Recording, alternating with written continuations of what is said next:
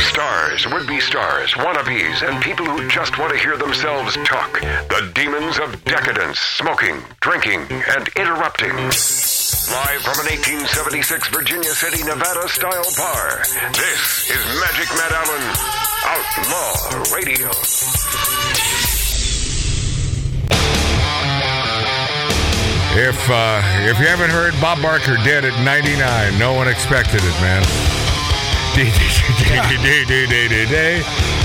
I love the man. I love the man. Yeah, I'm a sarcastic, uh, oh, sarcastic bastard. But I, uh, the truth is, I loved him. Bob Barker was the greatest audience participation TV guy in the history of the business, and God bless him. At 99 years old, Bob Barker finally uh, bit it. And on National Dog Day, or is it Animal Day? Dog, dog. I mean, how, yeah, b- boy, Oh. Apropos, it- man. It's almost like he decided, uh, let's pull the plug today, so he'll be remembered for this. You know, back in the day, my sister came to visit. She lives in Connecticut. Yeah. Oh, And, uh, we went to the Price is Right show, and I, I think I came one away from actually getting on how, how do you know that? because they they told me. Oh, they, oh, is that right? Yeah, they told me.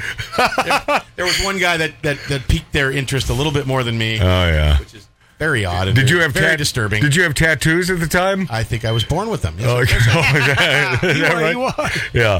Hey, the other night, uh, I am. hanging with my buddy Cyrus Norasta, one of the great directors here in Hollywood, who's not afraid to speak the truth, who is not afraid. Uh, not afraid to do the right thing when it comes to filmmaking, and so no, the woke left not big fans. Hey, Mark, could you just move the move the curtain just a little bit more and do your little dance?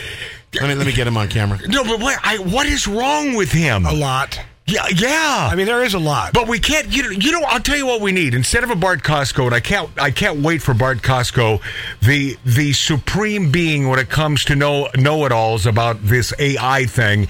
We need a psychologist to really look into Mark C. G. Uh, Boyer. yeah. Because there's there's a quagmire in that noggin of his. You know, I just met his sister today. yeah. Who's a, she's a lovely woman. Really, really nice. yes.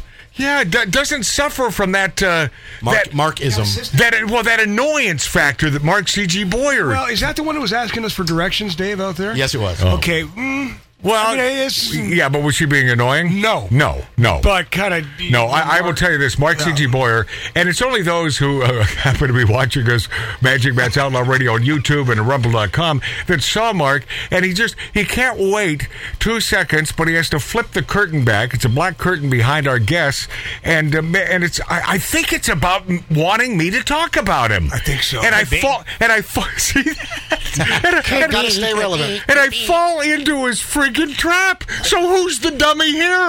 All right, my hand is in the air. Oh, Uh, Matt, I'm calling B- Billy Dilly HR. Let me get to this because we got to go to break here in a second, and I got a lot to get to. Uh, Cyrus Norasta having a stogie with uh, that lovely man. I love him dearly. He's talking about Sound of Freedom because you know uh, Caviezel is a buddy of his, and he came up with uh, another movie he wants Caviezel in, which I cannot in any way, shape, or form talk about, but it's a brilliant idea.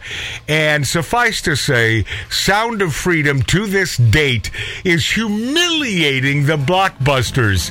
It's past $175 million for a movie that costs $13 million to make. That's excellent. Isn't that great? Yes. And you know this Caviezel, he was only I think he was only paid like a million or so, but he's got back end. Yeah, good for him. Oh, I love this Caviezel. Brilliant. Yeah, I- as of uh, just a couple days ago, Sound of Freedom earned an astonishing $178 million dollars at the domestic box office. Continued great work for those films that deserve it. And I believe that tells you a little something about the public. Maybe the public is coming around. All right, bless it. let's have a next uh, next hour and make it great. We'll be eating spam and eat, drinking cocktails.